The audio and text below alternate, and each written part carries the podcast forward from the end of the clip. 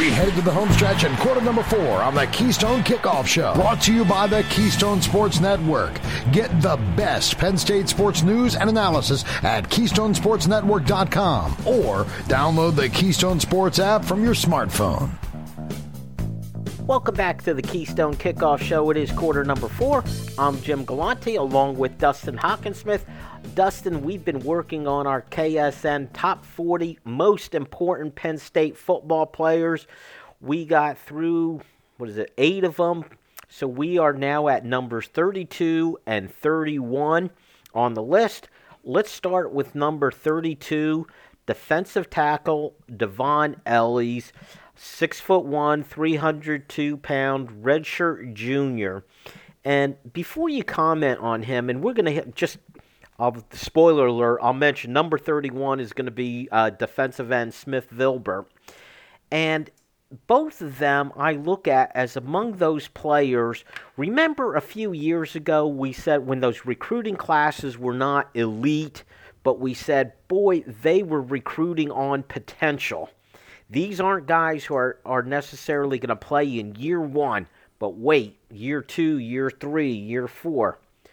Well, we're hitting that point now. It's time for these guys to step up. If they're ever going to do it, it's now. And when I think of the players from that grouping, these are two of those players that I think of as part of that group. That people said, you know what, there's some potential there. They're probably not going to burst on the scene as freshmen, but one day they're going to be prominent players. Today's the day, yeah. Dusty.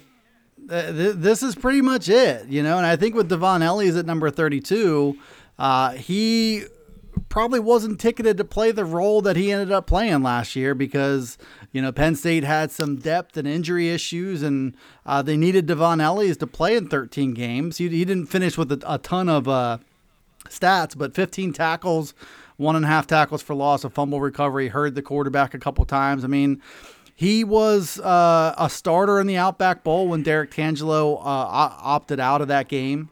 So he's one of the guys, along with Coziah Izzard, who we'll touch on, I think, in next week's show, uh, that uh, can can really build off of those reps.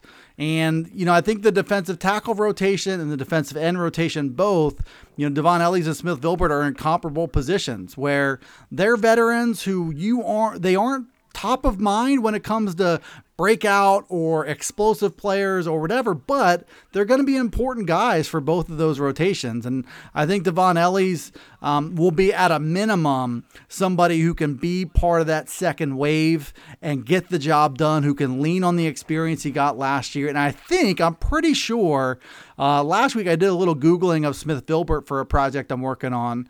And our, our well, former KSN, uh, Greg Pickel, um, did a minute segment on these two guys potentially being impact players. So we have to dig back through our archives. So we have we have that opinion on film on on audio somewhere. Uh, and you're right. This is the year for both of them. I'm not sure. You know, Dvon Ellies isn't the biggest name uh, outside of PJ Mustipher. You know, you've got Hakeem Beamon making his way back. You've got um, Coziah Izzard, who I mentioned earlier. You've got Fatorma Mulbah also coming along, Jordan Vandenberg. You've got a bunch of different contenders, and Zane Durant, the true freshman defensive tackle. So um, it's not like Ellies is, is, a slam dunk, but I think he's an important guy. Uh, even if he's not a starter, an important guy to to eat up quality reps on the inside, and they need that. Well, the situation is such, as we know, there's really not a starting two defensive tackles. It may be more like a starting four that get rotated. You know, tackle number three and four, um, they get meaningful downs, meaningful snaps. And that might be even more the case where you have a PJ Mustipher who's coming off a season ending injury that was serious enough that we don't know you know, that first game of the year, if he's ready to come right in and get uh, full first team reps, you know, that kind of guy you plant in there, and if it's significant, he will be there. So he may need rotation time. But it's also that time frame for him where he's got to hear the footsteps. You know, Zane Durant has been getting a lot of play uh, th- this spring. Uh, Jordan Vandenberg, an interesting guy who might end up surprising some people. So when you say now is the time, it's it's it's a now or never perhaps time for a Dvon Ellies. Yeah, I mean it's it's so interesting at defensive tackle because you need ideally six good ones the way that they want to rotate players. So it's not like Dvon Ellies, if he doesn't take that big dramatic step forward this year, is totally out of it, uh, is going to be replaced, will never play again. It's not like that, but, um, you know, I think back to like Fred Hansard, who. Um, he he had an untimely injury, but he ended up kind of stumbling down that rotation and was really just getting scraps last year. So Dvon Ellies, you know, you can kind of see that pathway if he doesn't make a move. But you also have, you know, especially with this group in 2022, where you've got your stout, solid guys like Ellies and like Coziah Izzard, who aren't really the the the burners. They aren't really the the first step, you know, guys who are who are going to win uh, with quickness.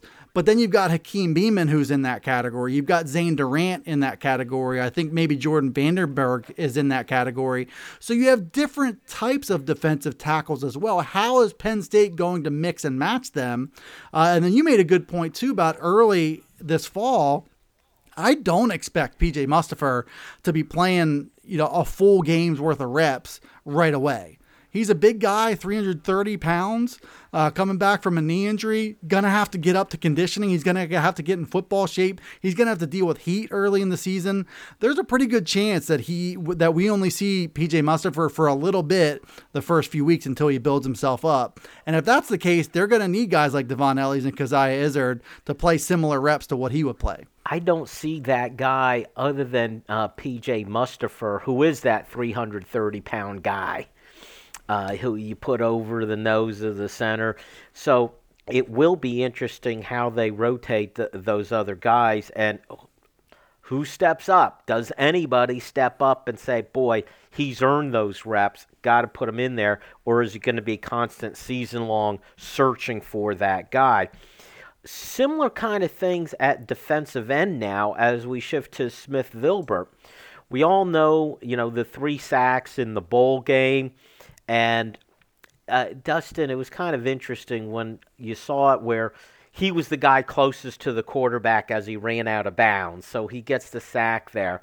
And, you know, I got kind of uh, felt a little better about things when John Scott, the defensive line coach, talked about him last week, saying the light started to go on for him in those weeks of practice prior to the bowl game.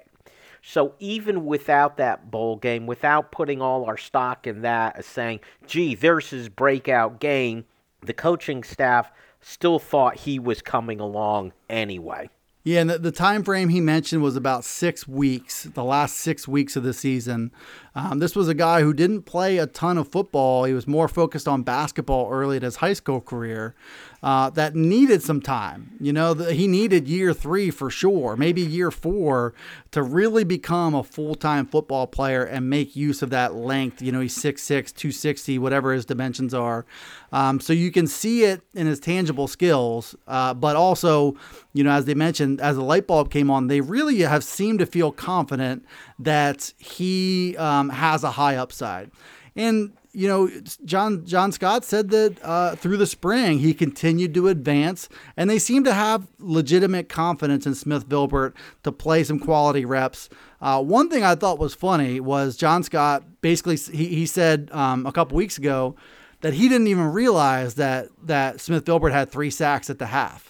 So I'm digging back through and I was reading down through the Outback Bowl transcripts from James Franklin. And James Franklin was like, man, I didn't even know Smith Vilbert had three sacks. And I think that both, so both of the guys, those guys months apart said the same thing, which I think speaks to the nature of the sacks that weren't, hey, I'm flying off the edge, I'm dominating the tackle, and I'm beating him to the quarterback who remains in the pocket. This was KJ Jefferson. You know, one of them, you mentioned the, the nearest guy when he out of, went out of bounds. The other one was kind of a coverage sack where he stepped up in the pocket and it was Smith Vilbert in the middle of the field who kind of did a little stunt and was there. So I think um, those three sacks were great, but absolutely what you mentioned. The work he was doing behind the scenes is a lot more meaningful than those three sacks were.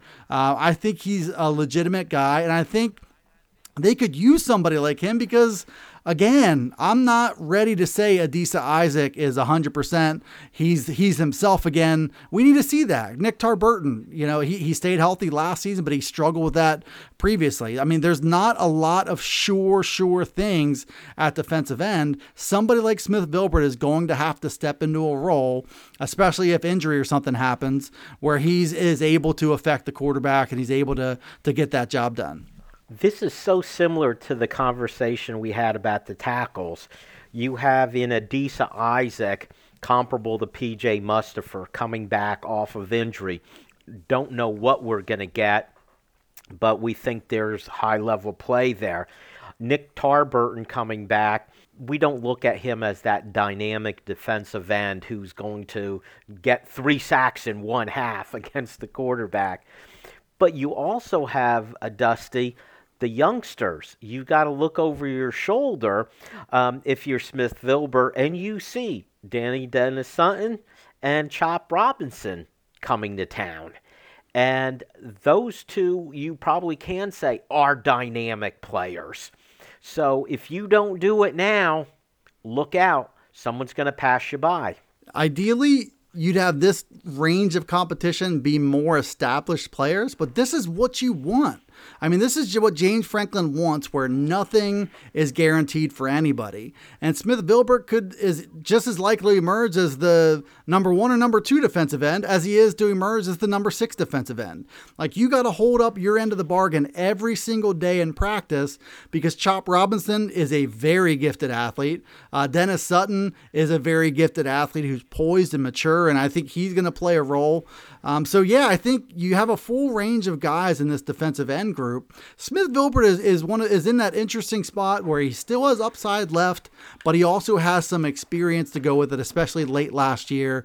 So he's in a unique position to to maybe take a step forward. But as you said, he has to uh, because this defensive end group has a lot of different names there who have a chance to to do it if he doesn't. Dustin, through the years in doing this show, we've typically during the off season have had that list of players that would do a segment on. It's do or die time for them. I think these two guys would be on that list, uh, Dvon Ellies and Smith Vilbert. We'll see come fall if either one of them does step up. They both have the capability. We'll, we'll see if that happens. All right, Dusty, that is it for the show. Thank you all for listening. Be sure you join us next time on the Keystone Kickoff Show. This is Jen from Collegiate Athletic Travel. We've been offering travel to the biggest Penn State games for over 50 years. This fall, we continue that tradition in partnership with Keystone Sports Network with a trip to the Penn State Auburn game. Join us for charter flight, staying at the team hotel, transportation to and from the game, and even a great tailgate party at the stadium are included. For more information, go to athletictravel.com or call 1 800 788 4414. See you there. In his book, Why Penn State, author Greg Woodman takes readers on a trip back in time to Happy Valley in the 1980s, a unique era of gridiron success and rapid expansion that gave our university its modern identity. Whether you're traveling down memory lane or discovering Old State's past for the first time, this compilation of rare photos, original essays, and exclusive interviews helps you explore the why behind We Are. Start your journey today. Order online at whypennstate.com.